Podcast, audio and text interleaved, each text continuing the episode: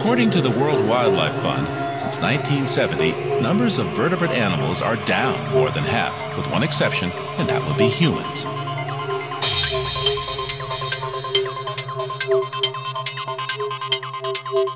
Numbers of vertebrates, fish, amphibians, reptiles, and mammals other than humans are declining even faster than earlier studies have shown.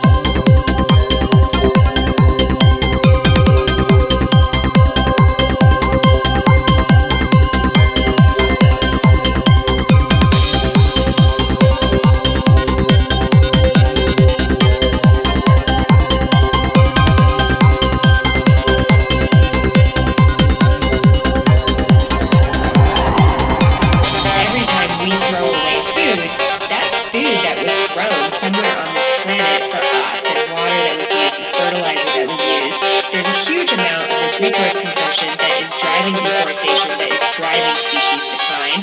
But the good news is that we are responsible for a lot of this, so we have a lot of ability to turn things around. None of these trends are inevitable. We can turn them around today.